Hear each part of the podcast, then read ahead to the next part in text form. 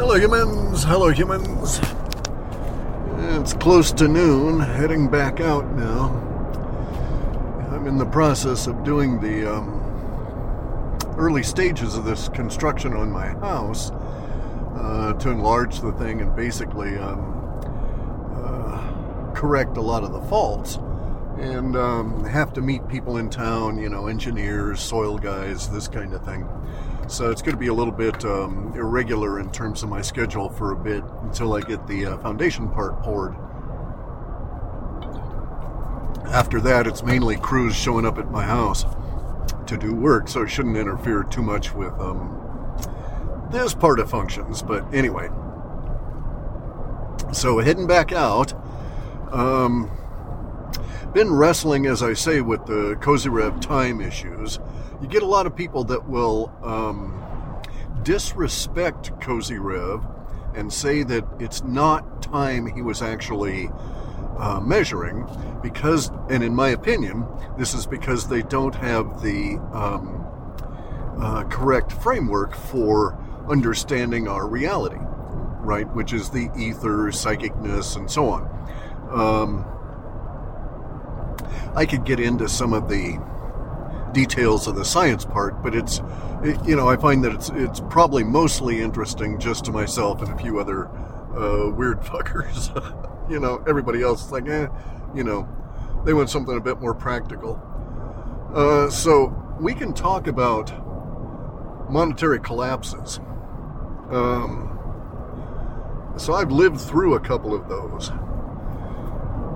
just because of where I was, because um, in the past, prior to the um, Nixon taking us off the gold standard and going 100% fiat, the fact that the United States, uh, prior to 1971, had um, convertible currency. That is, if you were a foreigner, didn't it wasn't pertinent to the United States citizens because uh, they knew we would raid the treasury and take all the gold. But what they used to do was, if you had a bunch of dollars, you could come in and convert them to gold, and our uh, treasury would give you gold for the dollars that the Federal Reserve had printed.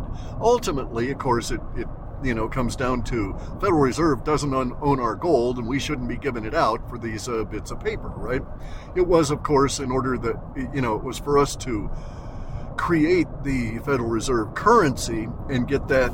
Um, unearned privilege, or it should be earned, let me put it that way, should be earned privilege of having a global reserve currency. So the should be earned part is that if you're going to be a global reserve currency, you should have something of value that uh, backs your currency, right? You should have some fiscal responsibility and earn the privilege of being the global reserve currency by virtue of the fact that your house is clean, your books are in order, and you have assets.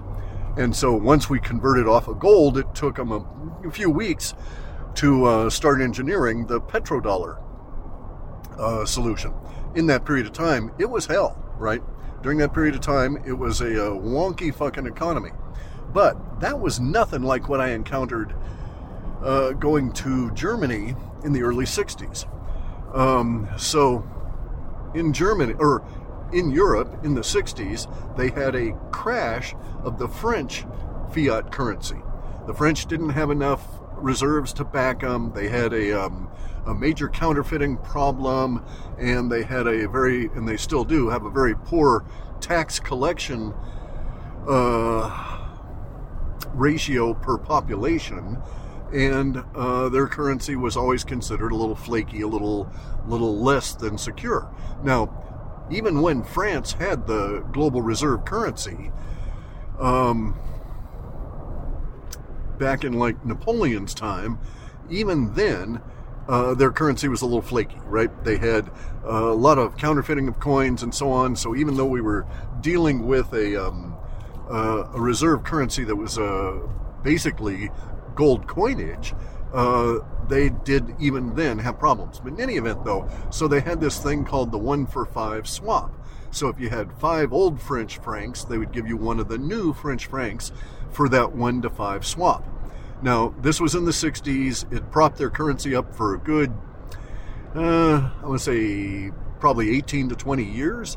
That move, that was the equivalent then of what they did with the Federal Reserve in the 1930s, where they uh, forbade uh, U.S. citizens from having gold.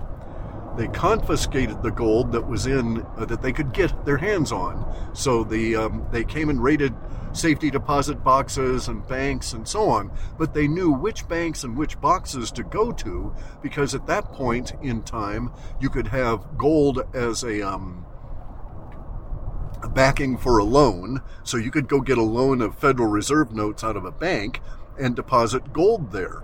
And that would seriously reduce your interest rate because you had your gold on deposit. And, you know, so they, they would reduce it, I mean, significantly uh, for the loans. Uh, another thing you could do with gold that you can't do now is you could insure it. So you could insure your gold independent of where it was kept. Most people, though, would keep it into the safety deposit boxes, but because it was insured, its location was known, it was identified.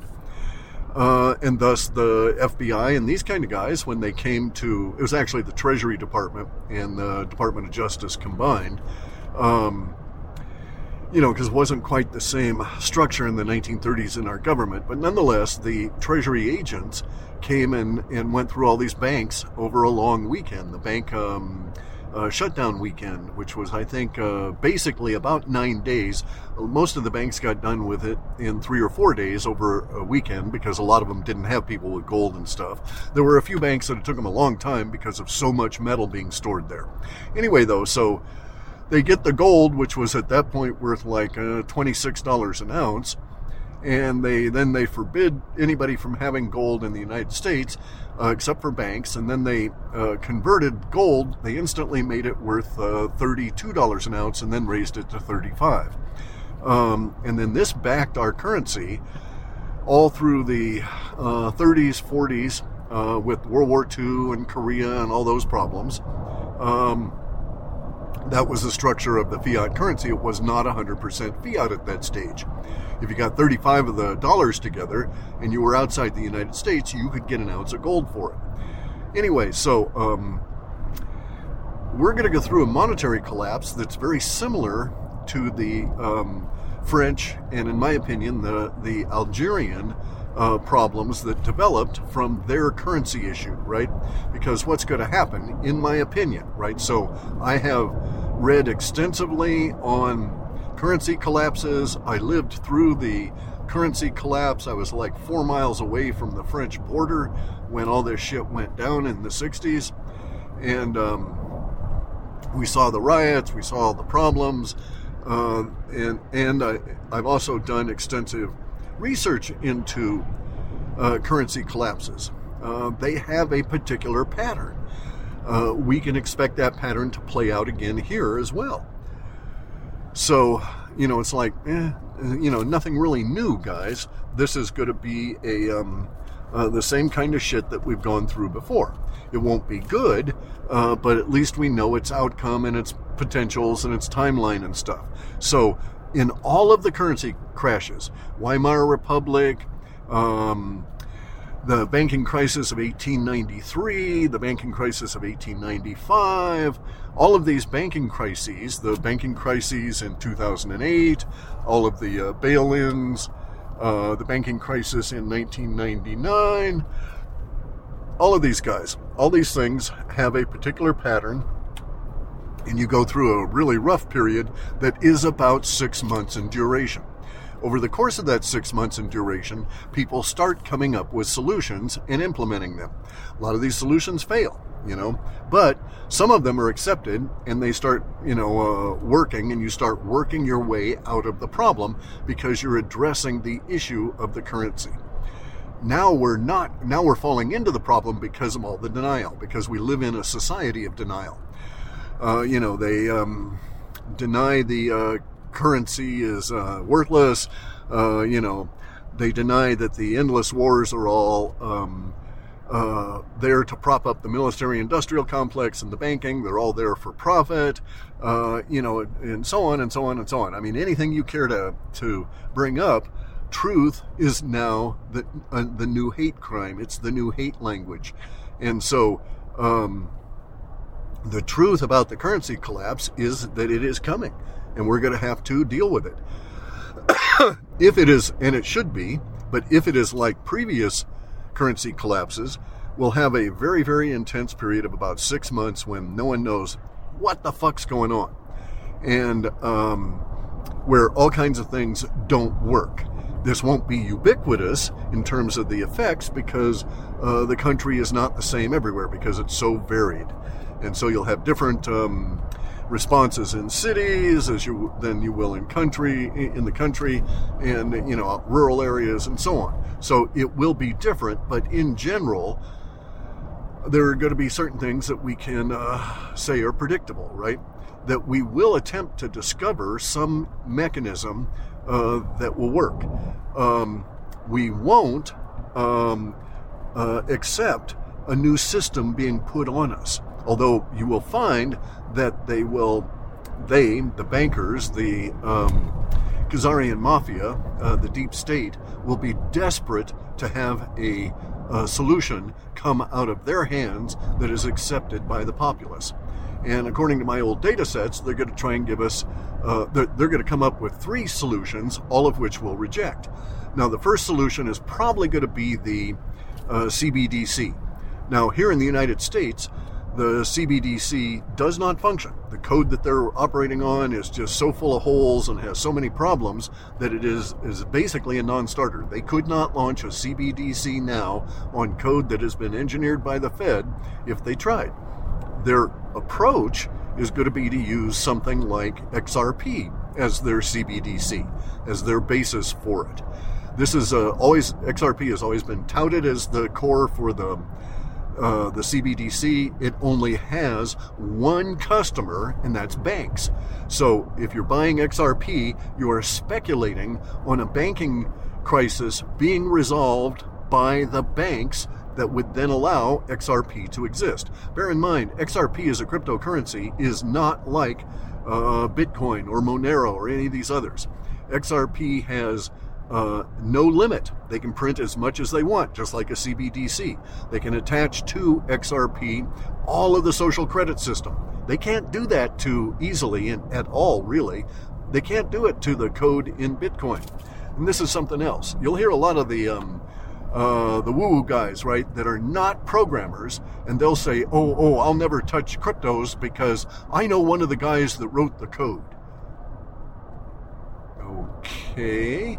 And then I have to ask him instantly which code. Was it the code for it? Because Bitcoin is 100% distributed. Um, nobody writes the code for the blockchain. The only people that write code that address the blockchain directly in that way, in terms of altering the blockchain by putting in a new block, are the miners. So, you know somebody who wrote code for a miner uh, who's mining Bitcoin? Uh, well, that's fine how in the how does that in any way invalidate Bitcoin as an object, right? And or you could say, well, I know somebody that wrote code for a wallet. And I personally, that is me, moi, you know, I've written code for a, a Bitcoin wallet back in the day. And I even participated in writing some uh, optimization routines for some Bitcoin miners. So I've written code for the blockchain, but I didn't write Bitcoin per se. I didn't write any blocks. I did not in any way alter the uh, the block design. And there is the the rub, guys. The blockchain is not a chunk of code, right? It's not a chunk of code that DARPA wrote. It's not a chunk of code that DoD wrote. The blockchain has nothing to do with that. It is a block of data all blockchains are blocks of data that are organized, and then the organization is different from crypto to crypto. Uh, so, for instance, in Bitcoin, there's 80, 80 bits that are that are held um, that are empty basically in the structure of it. You can put any damn thing you want in there. So there's a lot of pornography or whatever being put into the blockchain just because you can do it because of that that uh, space, that empty space there. Not all blockchains have that empty space, but the blockchain itself is merely a, an agreed upon description. So we have an all of us programmers. So I could write now. I could write a um, a chunk of code and make a wallet that would hit the, the Bitcoin blockchain. I don't need anybody's permission. I could just write this wallet and it would hit the blockchain and I could go through and I could analyze the blockchain and keep track of all of my uh, my cryptos in in that particular blockchain, right? Just because I wrote a chunk of code for a wallet on my machine, or I could write a chunk of code and become a Bitcoin miner. You know, I did that. It wasn't very profitable for me because of the the processing power I had and the low bandwidth and stuff at the time, but I've done it. And so anybody can write this stuff. And the fact that you happen to know somebody that wrote code in no way validates it because there are thousands of people that wrote code for Bitcoin. Thousands and thousands. None of them ever altered the block in any way. They would just all agree to follow this in their in their software, all agree to follow the same convention for the layout of the block, and then they would build a block with their software if they were a miner, and it, and then they would compete for the right to um, put that block on the chain and earn the, the Bitcoin reward for doing so. And uh, so anybody could write their own software for that. Again, it does not in any way val- invalidate the the blockchain, the idea, or any of it. This is a decentralized uh, thing, right? So you'll see um, people that well I don't have any any Bitcoin as um, you know as an investment. Well, these are people that don't understand computers, and that's fine. If you don't understand the software and the nature of the block and how it's all built, the nature of the distributed software for the you know the Bitcoin uh, blockchain readers or any of the blockchains for that matter, um, versus the wallet versus a miner. Um, you probably shouldn't mess with it, right? So, so this is a reasonably sophisticated investment for reasonably sophisticated people who are comfortable with digital uh, material and digital assets. And we know for an absolute fact that as we rebuild out of uh, the currency crash we're heading into, that we will have the need for international settlements, and blockchain is beautiful for that because nobody has to uh, rely on anybody else's word.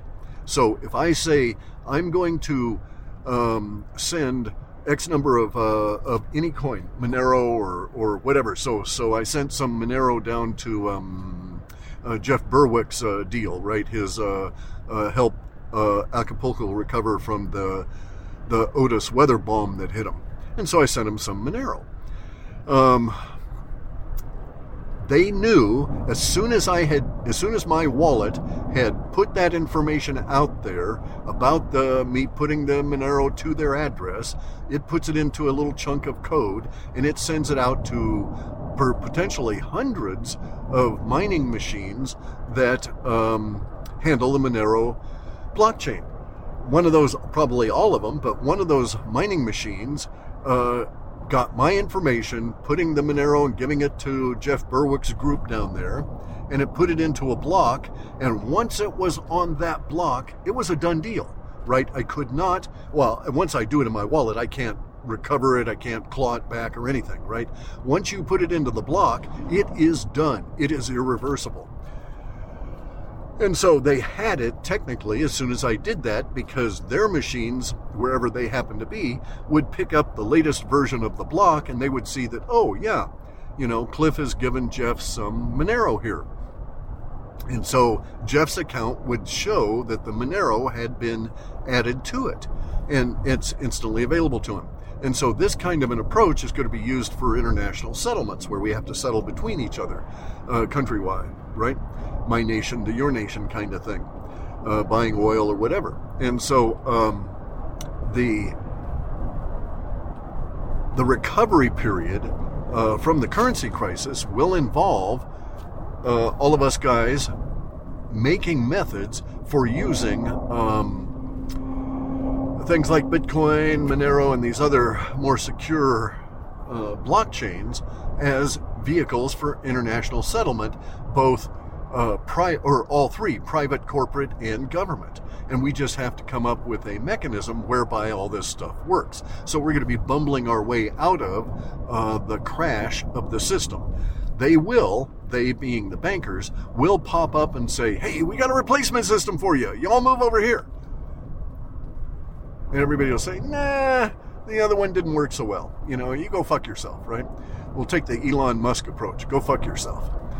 And uh, not do it. And then, according to our data, they'll come on out, they'll make a huge push as we're going through this uh, crash in the first few weeks of the currency collapse. Uh, the bankers and the governments are going to come on out and try and beat the crap out of everybody until they accept this new system, right?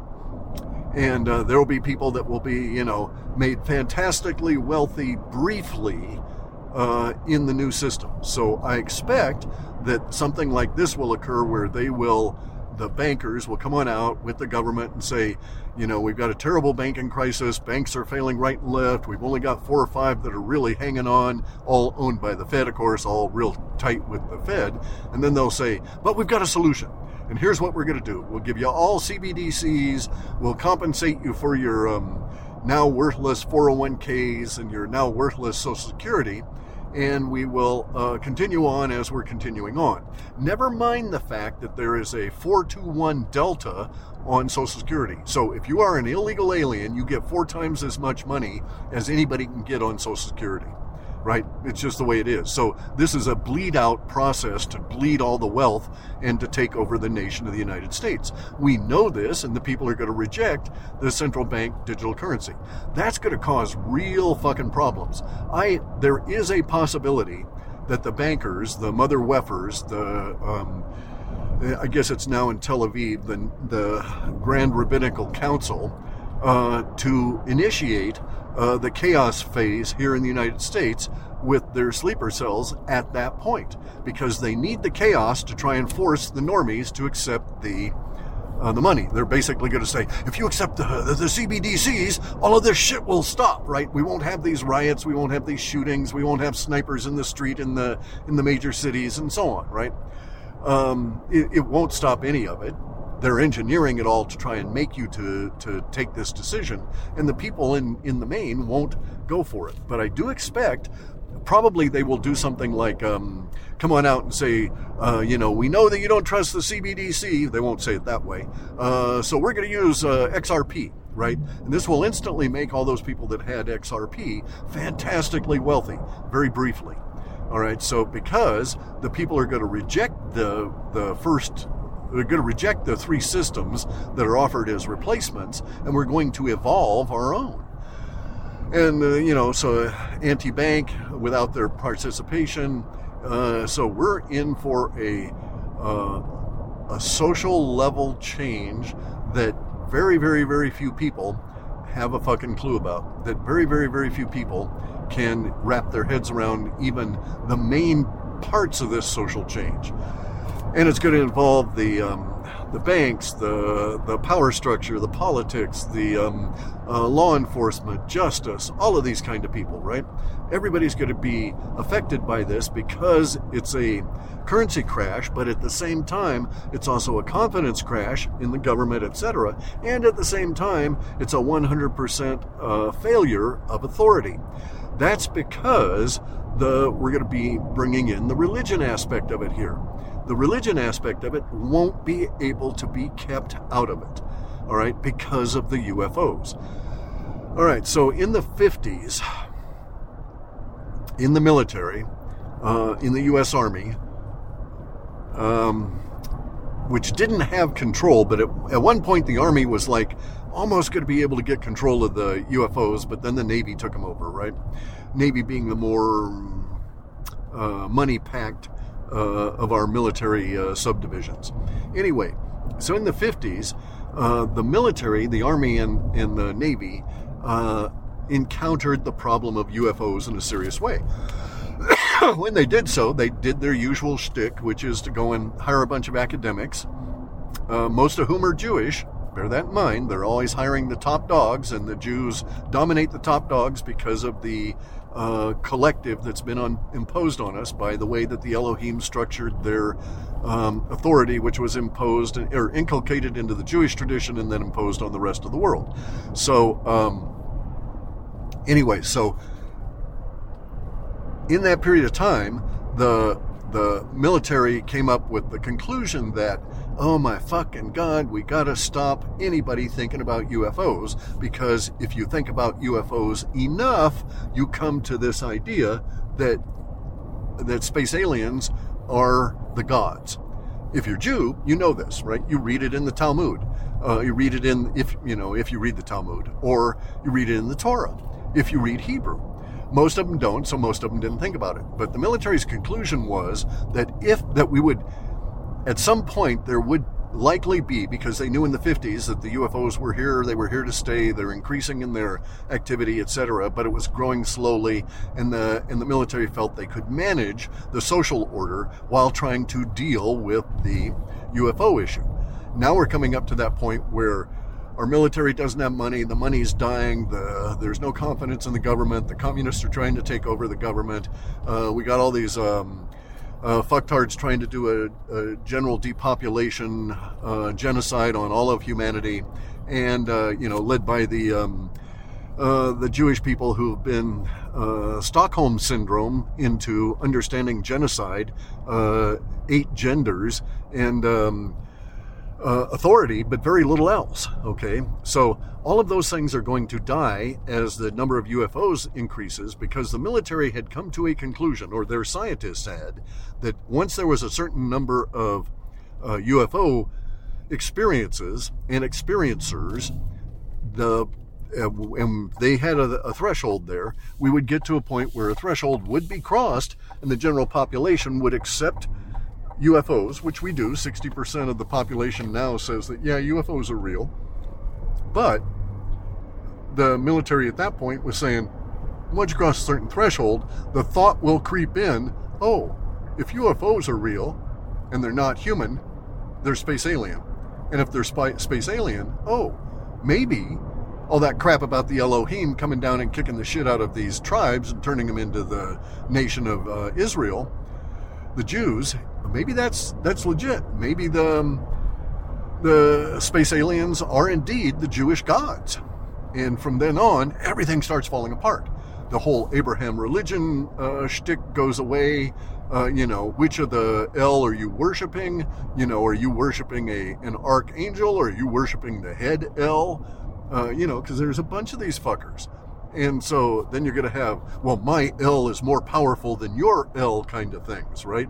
So uh, my Elohim God is more powerful than your Elohim God. And so we'll start, you know, the I don't think they really worried about us treating it like sporting events, you know, my team better than your team. But that's what it comes down to. Uh, for many of the the normies who just are are you know emotionally attached to it and are going to fixate on it at that level. Anyway, so uh, the military is very, very, very worried about this, and we're going to be facing this at the same time we're going through all of this uh, currency crisis shit. And it's all going to dovetail, it's all going to be um, uh, active and interactive at the same time. It's all going to be feeding on each other. So we're going to have a, a, hell of a, uh, a time here over these next few months. Some tricky driving. There we go. Okay. Uh, yeah, I'm back now and I got to do some more chores here. Anyway, so um, this currency crisis, as I say, we're going to have six months that's going to be very intense. And then maybe, if we're going to say until normal, maybe it's going to take 10 years until we, after that, until we feel things are, are quote, normal. Um, just because of all the shit we're going to go through as the currency uh, perishes, but also because the uh, perishing of the currency is going to be at the same time that we lose authority. And we're going to lose authority all the way back to religion. And tell me where authority exists on the other side of religion. Because we have to find it. Because religion is going to die. Uh, because all of our religions are based on the Elohim and the invasion of the space aliens. So humanity's got to go through some rough shit here, guys. Going to be an interesting period of time and talk to you later.